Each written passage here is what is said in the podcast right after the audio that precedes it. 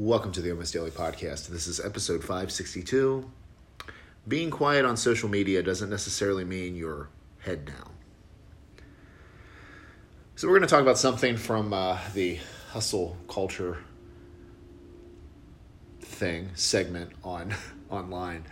Um, you you'll see these things that say, you know, step away from social or be quiet, put your head down. Nobody has to know everything that you're doing, and that's true. Not you know, people don't need to know every move that you're making, and you know all the things that you're up to. Um, but what I do want to call out is there are many, many reasons to either limit or step away from social media. Um, and I can tell you, you're just having a, a, a break from it and resetting your own point of view your own mental clarity, your own mental health is is a huge one. Um, so just because somebody steps away, it doesn't mean that they're you know just hustling and grinding and putting their head down. Which uh, really, if you think about this, so this is, uh, and I think intent is everything. But if you're working on something sharing the process that you're in a, in a matter of fact way like this is what i'm doing this is what i'm hoping to accomplish here's where i am with it is a really good thing. You don't have to do it if you don't feel comfortable doing it which by the way is an underlining thing with all things social media and sharing stories and and you know supporting others and all that. Like if you're not comfortable doing it then you don't do it. But if you're trying to to advance into something or build something, sharing the process is going to do two things. It's going to show other people that it is possible because there's uh, there are tons of people out there that have hopes and dreams and just don't even know how they're going to be able to accomplish it. And when you start showing somebody that the day to day is actually very mundane. Like it's not glamorous, it's not fancy, and you do it in a matter of fact way, like this is just what I'm doing, you know, it, it gives them a little bit of context. Now again, everybody's situation is going to be different. Everything that that each per whatever somebody is working on, uh, working through or whatever is going to be slightly unique to their situation. So it's not going to be a carbon copy, but you're showing folks a possible way of doing things. And the other thing is, people then become invested in your story. And they support you, they encourage you. And oh, the thing is, is if you're building a business, these are going to be people that will, you know, some of them are going to turn into your clients and into your customers, whatever it is that you're doing. Now that gets into a whole nother. I, I feel like since I mentioned that, and by the way, it's it is okay to build a brand and a business and profit off of the internet. This is how the world works now. Okay, so it is one thousand percent um, okay to do that. The thing is, is what you are offering has to be legitimate. You have to believe in it. Don't sell some bullshit that you just you know don't even do yourself or don't even believe in. Um, and you have to understand that if you look at and we're talking about the people that follow you and, and, interact with your stuff on a regular basis you have to look at this within marketing they would call this would be called a funnel. I don't i, want to look at this as more of a positive connotation because funnels typically if i say if i say marketing funnel or sales funnel people are you're gonna roll your eyes. But if you look at the people that interact with your content at the very top, okay? Then people see it, and then there's going to be a, a smaller percentage of that number that interact with it, and there's going to be a, sl- a smaller percentage that interact with it every day. There's going to be a smaller percentage of those people that interact every day that are going to be interested in what it is that you offer because it fits a need for them. Um, and then you're going to have a smaller percentage of that percentage that actually will end up purchasing from you.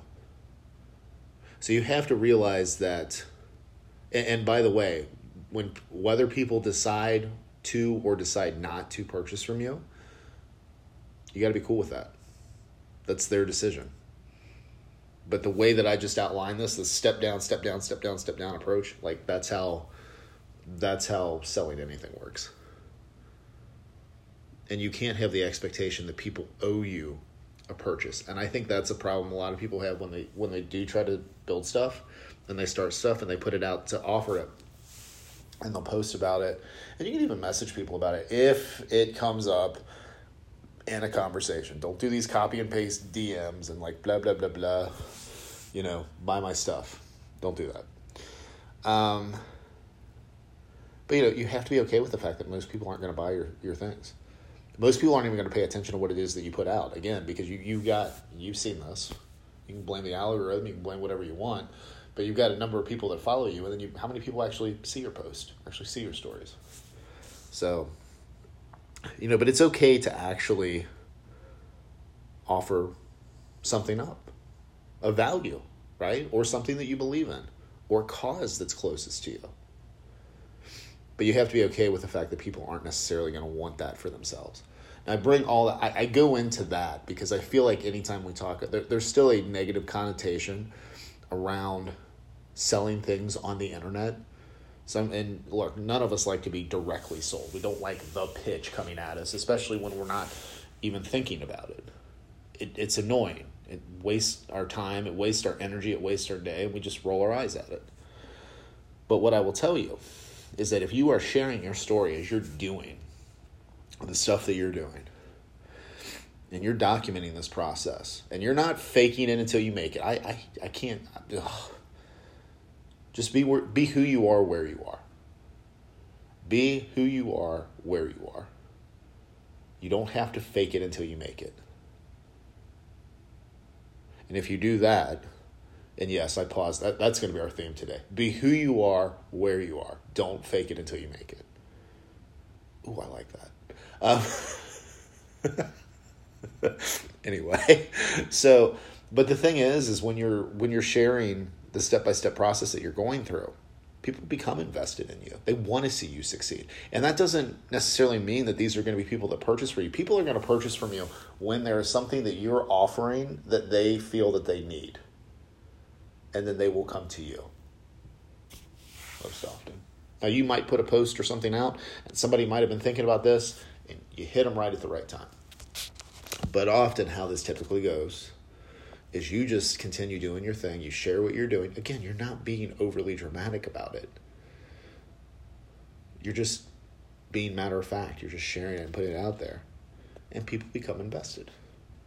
So if you're trying to build something and you have these ambitions that this is going to end up being a side hustle or something that you're you're wanting to take beyond that, then this whole like be quiet about what you're doing.